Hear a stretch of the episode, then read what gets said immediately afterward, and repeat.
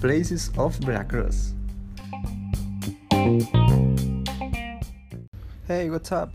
My name is Fernando and I want to tell you about the activities you can do in Veracruz. Let's get started.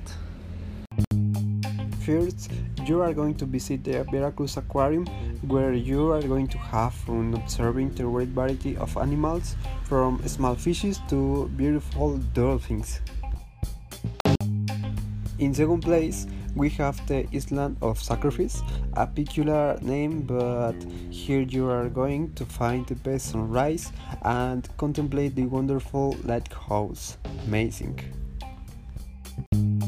You are going to have to visit the beach in the port of Veracruz. It is one of the largest and the best beaches in this state. You can also visit the most historic place in Veracruz, named San Juan de Ulúa, where the guide is going to tell you about the stories and legends that exist in this place. Then, you are going to find the Zócalo of the port, a tourist place. Here you are going to like the music and ambient.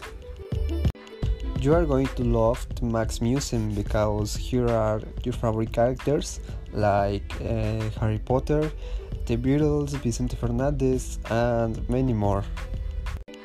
The most touristic cities in Veracruz that you are going to visit are Boca del Rio, eh, Catemaco, Papantla, Tuxpan, Orizaba, Coatepec, and the capital of Veracruz, which is Xalapa, of course. I am going to visit the pyramids of El Tajín because I love this architecture. It's the most historic place in Veracruz, and also an incredible tourist area to take some photos and capture good memories.